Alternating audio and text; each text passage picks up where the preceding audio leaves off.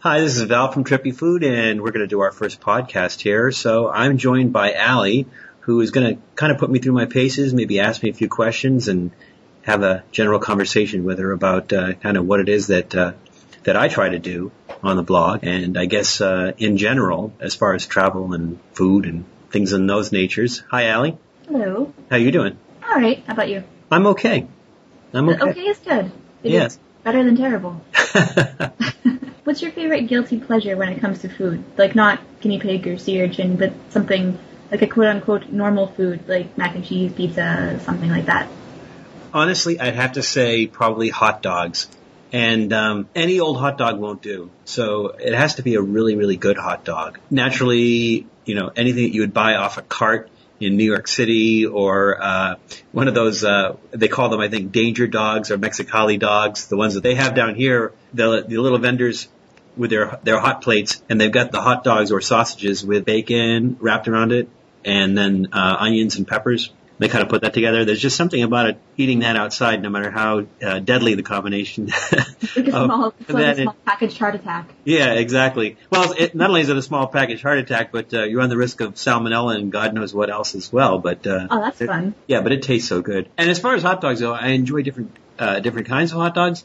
Uh, so I go for the the unusual ones. Like in northern New Jersey, they specialize in uh, hot dogs they call the rippers, which are deep fried hot dogs, and to varying degrees they fry them until the the skin splits open. So the the inside is hot and cooked, and then the outside is kind of crispy and, and, and split open. I like those, but uh, but for like your basic hot dog, it's kind of trendy to bring people to Pink's out here, only because you be standing in line with celebrities, famous people, etc. But it's kind of gone downhill a little bit over the past couple of years. The quality. Somebody explained to me that if you go, it, it depends on when you go. If you go when they're when they're really really busy, it's the best time to go because if they're not really busy, then the hot dogs have been sitting on the grill for a while and have a tendency to toughen up and kind of dry out. So Uh, Uh, so it's more fresh if it's if it's busy. yeah, yeah, but I, uh, but I really enjoy, you know, a good hot dog. As a matter of fact, I, I will be doing a blog article on, uh, on the more unusual hot dogs, but, but still, I just like a good plain old hot dog. All American. Well, if it is American, I, I'm not sure. It's probably American, but German influenced, I think, is what it is. But, uh, yeah, hot dogs are pretty American. What's a, that's a good normal food choice. hmm I mean, I, I like pizza, but the problem is good pizza. And the thing is, when you go places like uh, Ray's in New York, well, the original, the original, original Ray's on uh, Sixth Avenue down in uh, Greenwich Village, when you have their pizza, like a slice of Ray's Famous, or you go to Gino's East, or uh, Uno's or Due's, or Giordano's in Chicago, and you get the deep dish pizza, two different, completely different types of pizza, uh, or even some of the House of Pizza, which is the Greek pizza in uh, in the Boston area. When you have that, and then you go to other places that just don't do pizza very well, uh, you'd have to really look around, you know, for Just like Dom- Domino's. well, not only that, but I mean, you have some regions like I lived in Austin for a considerable amount of time, and and in the Austin area, that just it was really hard to find good pizza, and even like here in the LA area, it's very difficult to find good pizza. So you know. You have to really, really look around for that one-off place that start was started by somebody who was originally from Chicago or originally from New York or something that just makes pizza the way they do there. But it's just so hard to find, uh, you know, good pizza. I mean, you can have you have average pizza, but once you've had that really, really good pizza, you just kind of don't want to go back and try the other. Yeah, exactly. well, and Ray's pizza is so good. Oh yeah, it's out, out, outstanding. And, and it's funny because, uh, I went, uh, with, uh, Claudia, my wife, to, uh, when we were in New York last time and I took her for the first time. And I, I, every time I go to New York, I go to Ray's. And I told her to get us two slices of famous Ray's. And so I went to the ATM machine because I think it's cash only. And when I turned around, sh they're preparing four pieces of pizza. And I said, what are you doing? And she said, well, I'm getting you the two pieces of famous Rays that you wanted, and I'm getting a couple pieces for my, myself. Said, no, no, no, just two pieces, one for you, one for me. That's all we'll need. And, um, you know, here they come on these two paper plates, just kind of brimming over to the sides of two paper plates. You have to pick it up with two hands, fold it in half. Uh, it's just a, I mean, just an amazing adventure. The way they, they make it, they put all the ingredients on the pizza and then they put the cheese on top of that. So everything just bakes into the cheese and into the, into the pie. It's just an outstanding pizza. You've had it, haven't you? Yeah. Yeah. I had um when we went, I had uh, eggplant, white pizza, and chicken. Yeah. And what, and what did you Got think? three pieces, and it was way too much. And, and what did you think? It was delicious. It's the best pizza I've ever had.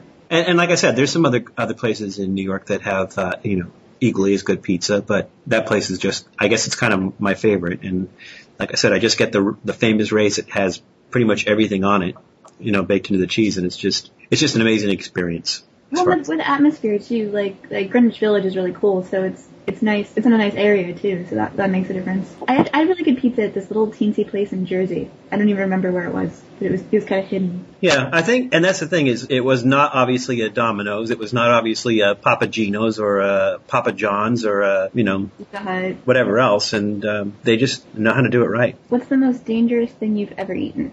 I would have to say probably the most dangerous. Like I've had fugu, uh, which people consider dangerous, but uh, I've had it Korean style, which is cooked, and uh, there's very very little risk in it.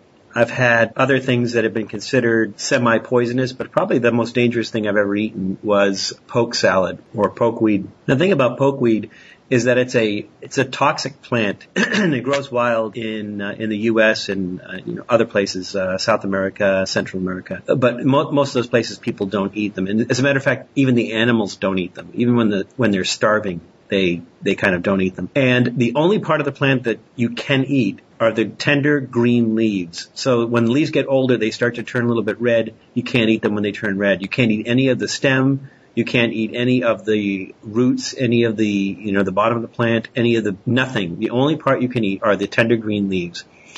And the preparation requires that you boil it, you rinse it, you boil it, you rinse it, you boil it, you rinse it, and then it's, it, they fry them up with eggs, onions maybe, a little black pepper and some salt. And the thing is, unless you are with somebody who really, really knows how to prepare it, it can be I mean, extremely, extremely dangerous. You, you can go into paralysis, convulsions, uh, fits, uh, vomiting, uh, and, it can kill you. So, Oh, that's, Uh, and so, and, and but the funny thing is, is that you know I had it probably like three years in a row on uh, trips to Alabama, uh, rural Alabama, and I really enjoyed it. It, it tastes like spinach with a bite, but um, like I said, unless somebody really knows what they're doing when they're cooking it and really knows how to differentiate, I went out to the woods and I picked probably two shopping bags full of the leaves.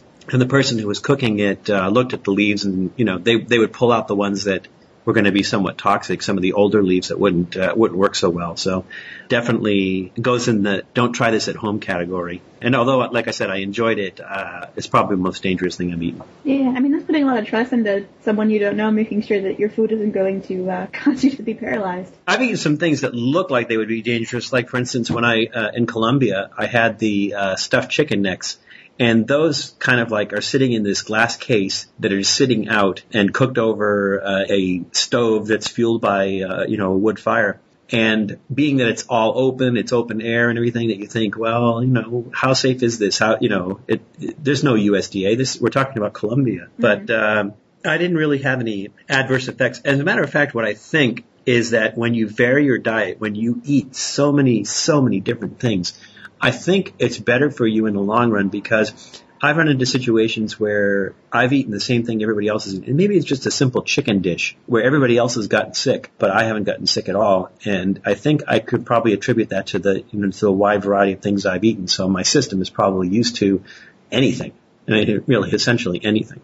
Like uh, the immune system of a kid that goes to a daycare as opposed to one that's homeschooled. Yeah. Yeah, pretty. Uh, yeah, exactly. Uh, so your your digestive system, you're just putting it through its paces constantly, uh, introducing it to something completely different, and uh, you know, and after a while, I think that uh, that you just get used to that, and your tolerance for food, and when I say bad food, I don't mean food that tastes bad. I mean food that's gone bad, uh, is probably higher. for for spoiled food.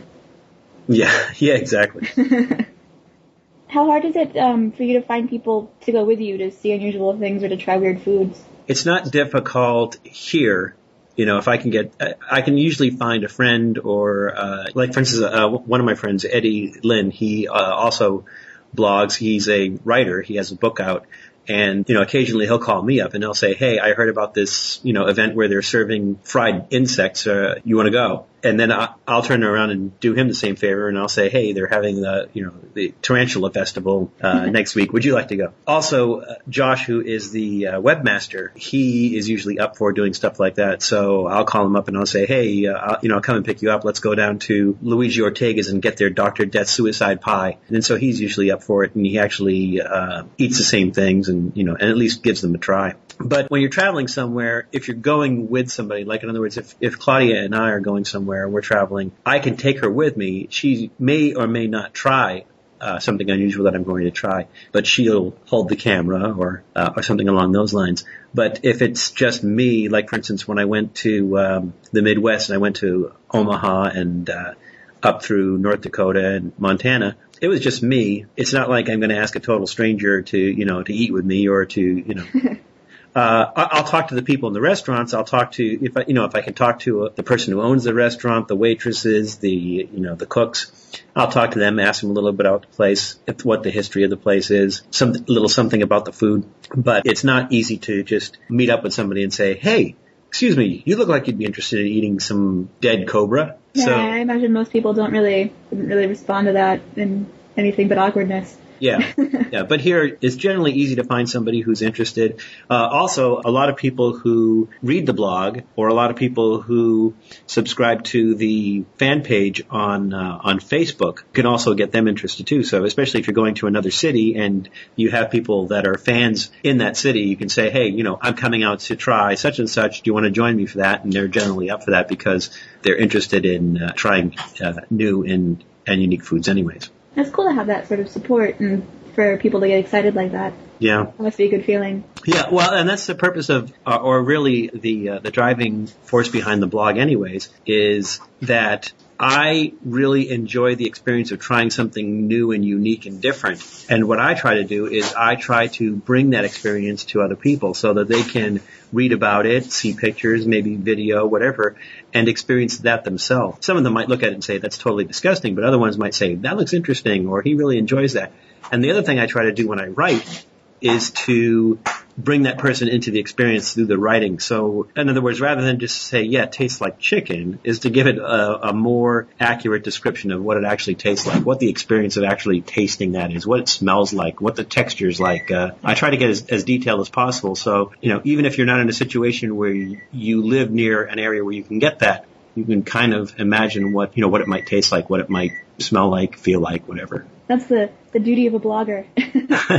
Well, the duty of a, s- a successful blogger. I mean, you know, quite frankly, if I'm just reading, I ate duck gizzards, ah ha ha ha. If you're, if you're even remotely interested in that, what, what does that do for you? It does nothing for you. It just says, I ate it. It's like, uh, that it happened in the that's yeah, if, if I just show you a picture of me eating something weird and I leave it at that, it's like, okay, so he eats uh, weird things, big deal.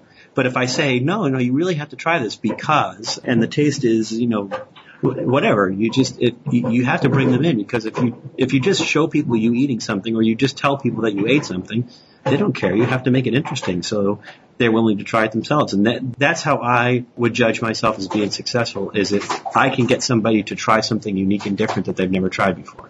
And I imagine even the people who, who wouldn't try something, I imagine even the people who think like, oh, that's weird or oh, that's gross, are probably, they're still so intrigued and grossed out by it that they still would, would want to read up about it. there are people who are willing to try different things, but there are some people that can't get the visual out of their head on certain things. Like for instance, insects. When you eat some insects, they actually have very, very interesting flavors.